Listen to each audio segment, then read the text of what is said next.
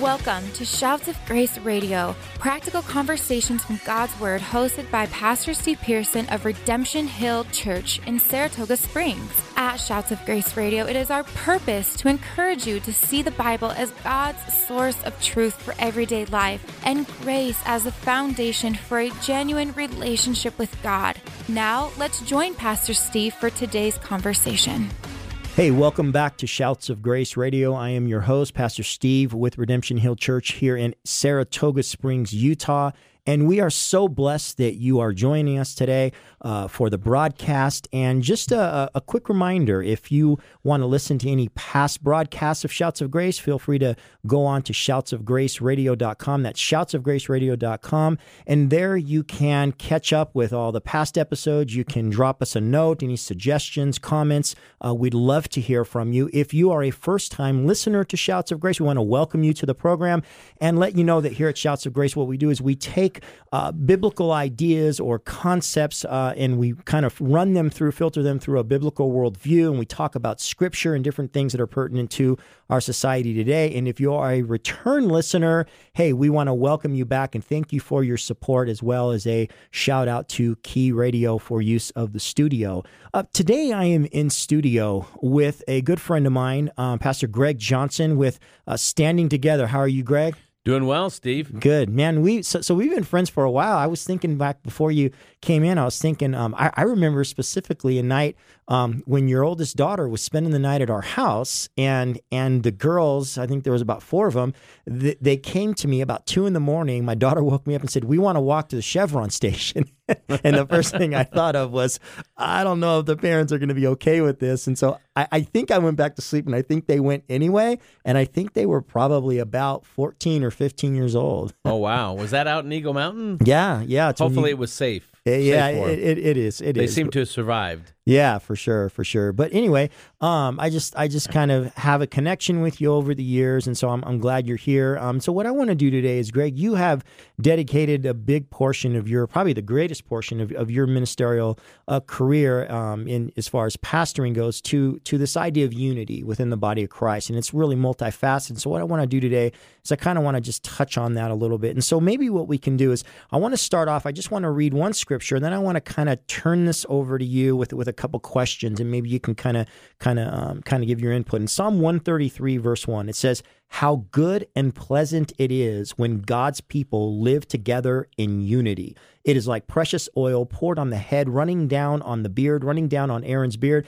down the collar of his robe. It is if the dew of Hermon were falling on Mount Zion, for there the Lord bestows his blessings, even life uh, forevermore. And, and Greg, you, you see this in Scripture. There's something about unity that it just captures the heart of God, right? There are six things that God hates. Seventh is an abomination, he that causes discord or division among the brethren. So this is close to God's heart. And so what I want to do is is ask you a couple questions. Number one, um, you know, when is unity something that's honorable to God, and, and and what are the what are the components of that? And then when does it become dishonorable to God? And so, what say ye, Mister Greg? well, uh, in the King James, if we're going to speak King James here, no.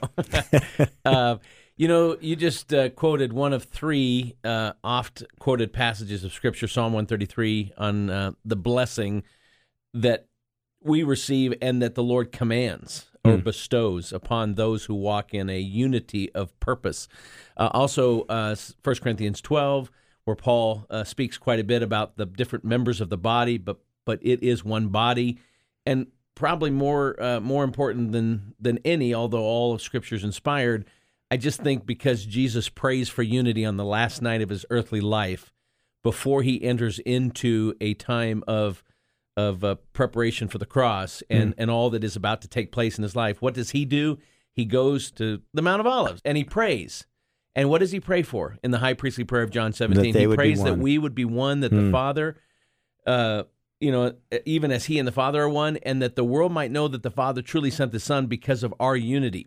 So there is no doubt, as you just said, that unity of God's people is at the heart of God. Mm. If there is a mandate that comes to us from Scripture, if Jesus praying for our oneness does not underscore the importance of it. Now, that cannot simply mean the oneness of a local congregation, although that would be critical. I mean, a divided church is a broken and unhealthy church. But when it comes to the body of Christ, universal, locally, uh, regionally, uh, state or nationally or internationally, we know the very concept of, of Christians gathered, working together, praying together, serving together, contributing together is a force for amazing influence, Holy Spirit filled influence across the world. When we support a ministry that cares for the least of these, like a World Vision or a Compassion International, hmm. when we get behind disaster relief like Samaritan's Purse or various other, you know, uh, Salvation Army kinds of ministries, when we put our resources together, we are a force for good like the world you know, hmm. rarely sees. Hmm. So that's the value of unity. But then there's a unity of theology too, because there there is a tension in the body of Christ where some of our differences get more focused on than our similarities. Hmm. Now, Paul mentions this in First uh, Romans 14. He says that there are disputable matters. There are things that we will disagree on, and we should not run away from each other and say you're not a Christian or you're not a Christian. When we have unity in the essentials, when the core of Christianity is is in unity, we can stay there in fellowship and work together, even with some of our differences. Mm. And now the negotiation part of that is, you know, what are the disputable matters and what are not? Because some people would disagree on that, but we have to work through those things. We have to not give up on one another. So theologically and influence wise and evangelism wise, when it comes to world missions of any sort, when we work together, when we reach a community or a region or a state or a nation together, uh, we are combining the the will of God and the work of God and the power of God in an amazing way. Hmm. So I think that's the virtue of unity. So so let me ask you this because for, for a lot of listeners when when the word unity is spoken, it's almost like there's a there, there's there's a misconception in the minds of a lot of people. When when the word unity is spoken, a lot of times people start to think, uh oh, ecumenicalism. Just receive, exactly. accept everybody as they are. Um, there, there's no, f- just forget the differences. Let's all love one another. Forget. Kumbaya. I, yeah. So, yeah. so, so for that in the minds of, of be, being kind of etched in the minds of people, what do you say in regard to that is in regard to how does unity equate with this false concept that is that kind of is there well we have to be very very diligent as people who follow jesus to know that the command is to love one another. It is said by church tradition that even when the beloved apostle John, in his latest years of life, you know, after he has been, uh, you know, received from exile and he's still among the brethren, that they would bring him before the body, and the even up into the last part of his life, the last thing he could say publicly to any audience would be, "Love one another." The mandate of the Christian church and the gospel message is to love in the name of Jesus and to and to share the love of Jesus Christ. I think we have to be very very careful that we don't let our passion for truth be a driving wedge against that very unity by which Jesus, Paul, and David the psalmist tell us is so important. Yes, we do have differences, but if we immediately think of unity as bad or as a watering down or a compromising or an ecumenical kind of approach, there there might be some reason or some some uh, responsibility to kind of evaluate that and ask themselves uh, as a believer, am I being fair to the to the broader unity that God's people should have?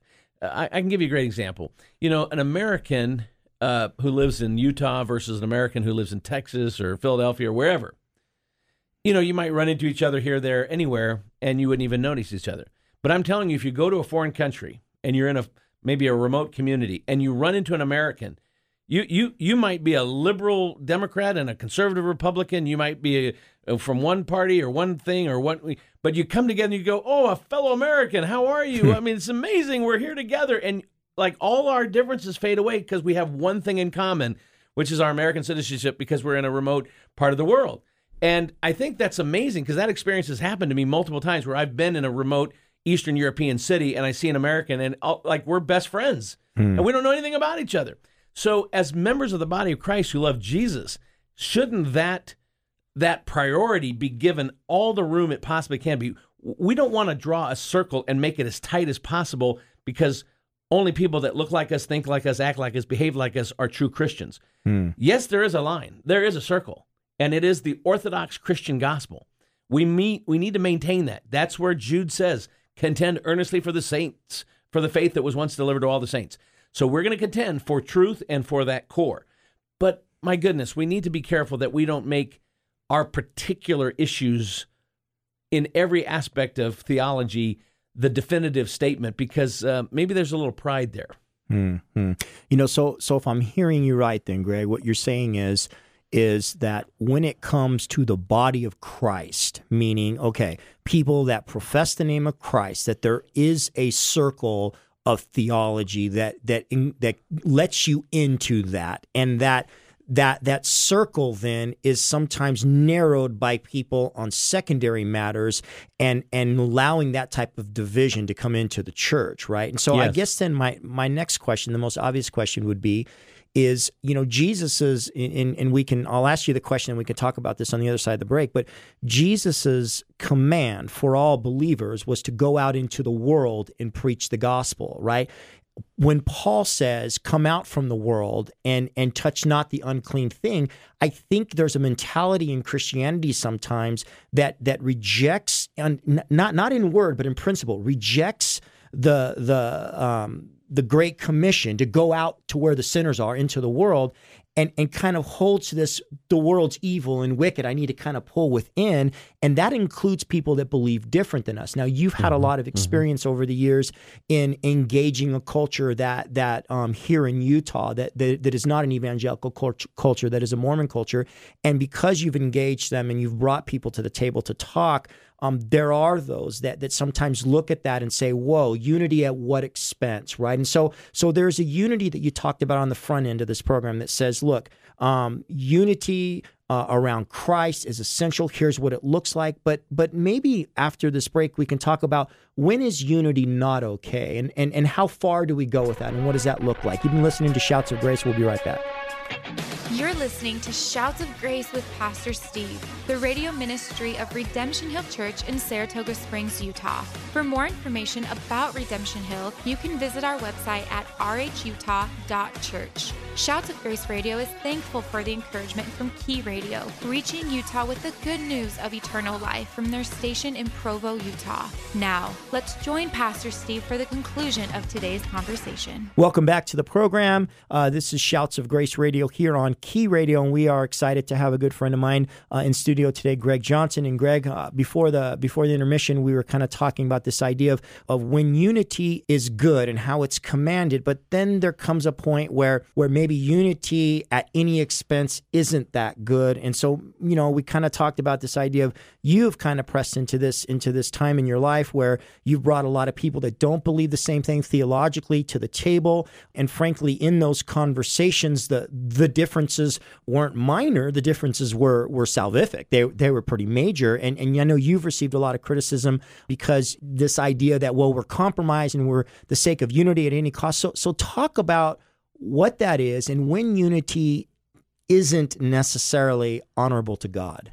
Yeah, you know. Uh, society has different values. Uh, a, a, preeminent value today in our world is the value of tolerance. We got to tolerate this. We got to tolerate that, and that shows you to be a mature person and a and a, a well balanced person. Uh, Dr. Stan Gaede of uh, formerly of Westmont College, the president there, wrote a nice little book one time called "When Tolerance Is No Virtue," and I think that could apply to unity as well.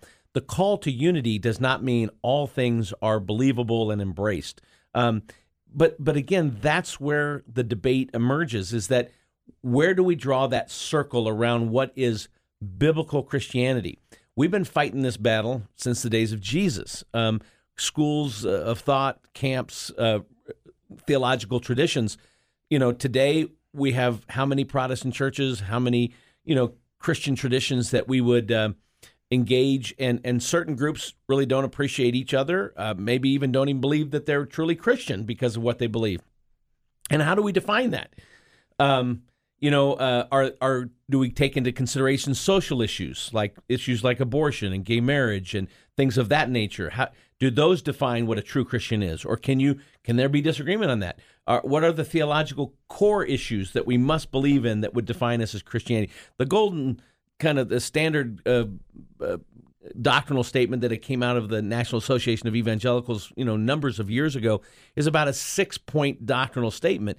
It is largely embraced, not exclusively, but largely embraced by a lot of evangelical churches that there are these five, six, seven, depending upon what list you might use or how you might work it, that we must believe in the centrality of Jesus Christ. G- g- give us just a, a, snapshot of what yeah. that might be. Yeah. Well, I yeah, you can you can just go to the nae.net uh, okay. net uh, website and, and get that, or a lot of church local churches, and we could we cer- certainly can refer to that. Um, but you know, the nature of God, three in one, the Trinity, a strong affirmation of the nature of God as revealed in Scripture to us through the doctrine of uh, the Trinity, uh, a strong commitment to the centrality of Christ as the only means of salvation, and that it is by Christ and through Christ and in Christ that we can be saved. That the Holy Spirit um, is fills the believer and empowers and, and gifts and comforts and encourages. That salvation is by grace alone, through faith alone, in Christ alone. That every human being is a sinner and broken through that sin and is not deserving of heaven without you know the the cross of Christ. Um, and and so those those and the the, the sacred nature of Holy Scripture, the know, resurrection, and the resurrection Christ, of Jesus right. Christ, the virgin birth. So these these topical doctrinal kinds of focuses, um, nuanced maybe around the edges here or there, but there is a central teaching, and I do think that's where Paul is speaking, you know, that we do contend earnestly for this faith that was once delivered. And he warns in the pastoral epistles, Timothy and Thessalonians and, and Titus, that the, the day will come when the, the church will not endure sound teaching and sound doctrine. And we must refute, refute that. We must teach on that. We must correct that. Um, so so that, that negotiation is an ongoing process for the Church of Jesus Christ throughout the ages. We are going to constantly negotiate that. You know, some in the Reformed tradition uh, versus those in the free will tradition, or the you know uh, whether we have free will or whether there's an election, you know, God's election. That's a great debate in the church. Um, the, the, there's some aspects of the church that divide over the gifts and, and whether or not right. those are available today or whether they're restricted to the New Testament time period. But so, but but these aren't essential issues. That's what right? I'm saying. That, okay. Some people would say they are, and right. they would say that if you're if you're a Pentecostal, you shouldn't be engaged with people who are not Pentecostal or who don't Right. speak in tongues. I would say that's a that's a peripheral issue that is not central to faith in Jesus Christ because there is great dispute there and, and, and honest division in that area. So maybe we don't go to the same churches, but we're going to treat each other Right. like brothers and sisters in Christ. So so unity around those essentials then is is something that that we want we want to promote. So when Yes. does unity not become honorable to God? Well, and I and I do. I mean, again, this is this is the conversation we're having right now. But I do think when those core doctrinal teachings are violated, when when Paul says, for example, in 1 Corinthians 15, that if the resurrection of Jesus Christ did not happen, we are men to be most pitied. Our faith is in vain. So the, the Christian church has always maintained that the historical resurrection of Jesus Christ, defeating death and sin, is a mandatory, must be believed in teaching or doctrine. If you don't hmm. believe in the physical, literal resurrection of Jesus Christ, I think that's a disqualifying hmm. theological error. If Okay. you you know if you do not believe that it is by grace alone, through faith alone, in Christ alone, I think again central doctrinal teaching there. Um, again, negotiating election versus free will, Right. we can have those conversations, but it is by Christ and through Christ because Jesus said, "I am the way, the truth, and the life, and no one can come to the Father but by me." John Right. fourteen six, and and the writer of, Acts tells us the same in, in Acts four twelve that there's no other name given under heaven or earth. The nature of humanity being sinful, you know, Right. the nature of God being three in one.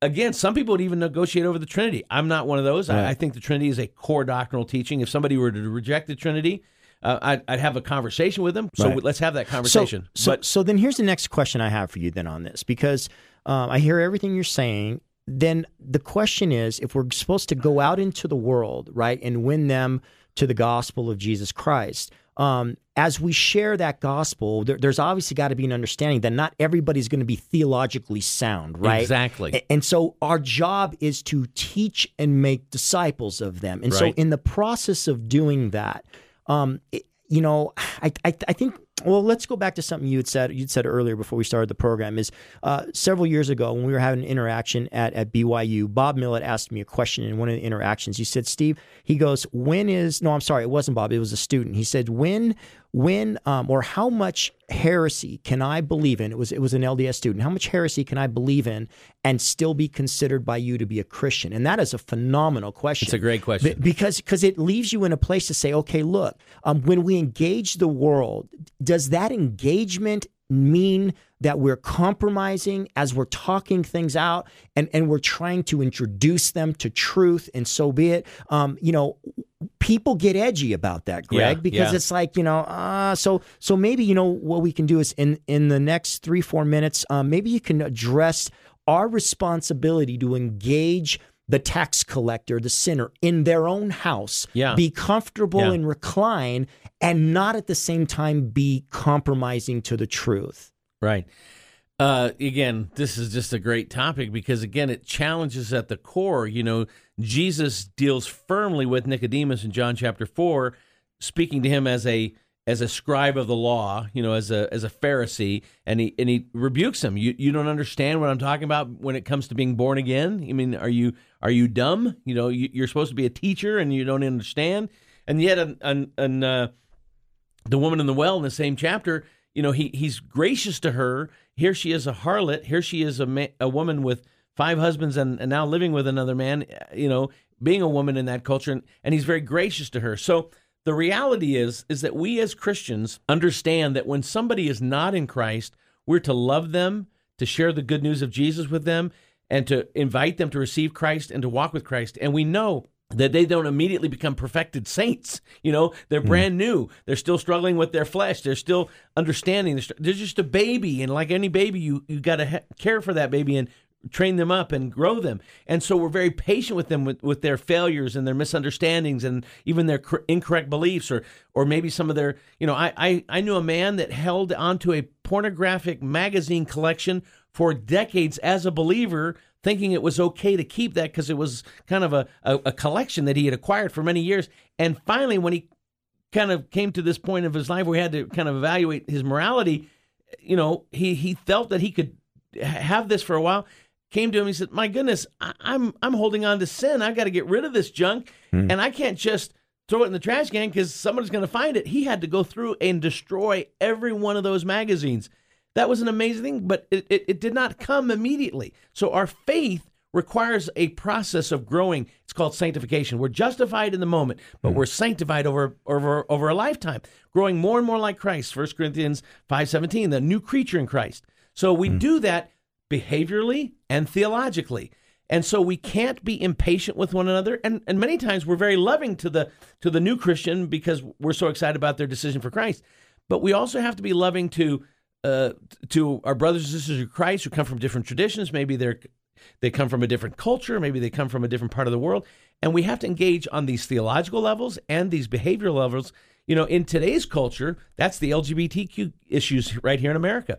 There are more and more Christians who are saying, "Who who am I to say that this behavior is wrong?" And so, those of us who hold to a traditional biblical view of, of marriage and sexuality are sometimes looked as as hateful and unkind and judgmental and yet we feel like we want to maintain biblical morals and standards. So, hey, these things can be shifting sands, but it, it is absolutely required of us to preserve the unity of the body of Christ so that we can stay uh, effective for Christ in reaching this world. And I think the more that we are one in Him, the more we are attractive to a, a watching world who doesn't see us eating our own, but loving one another in spite of our challenges. Again, we're not going to compromise, but we're not going to also be judgmental and proud about the importance of unity. Amen. Amen. Hey, Greg, we're out of time for this uh, edition. Man, I want to do part two of this because I think there's I think there's more to talk about here. But um, let's let's let's kind of dive into that at a different time. So, hey, you've been listening to Shouts of Grace Radio. Thanks for joining us.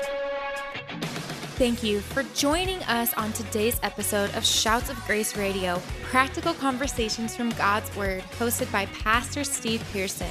We hope that you have been encouraged to see the Bible as God's source of truth for everyday life and grace as the foundation for a genuine relationship with God. If today's conversation encouraged you in your journey following and learning more about Jesus, we would love to hear from you.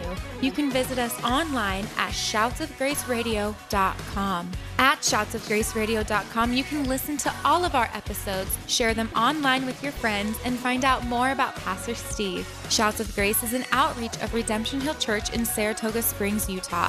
Thank you again for joining us on today's show. And from all of us at Shouts of Grace, it is our prayer that you would grow in the grace and knowledge of Jesus Christ.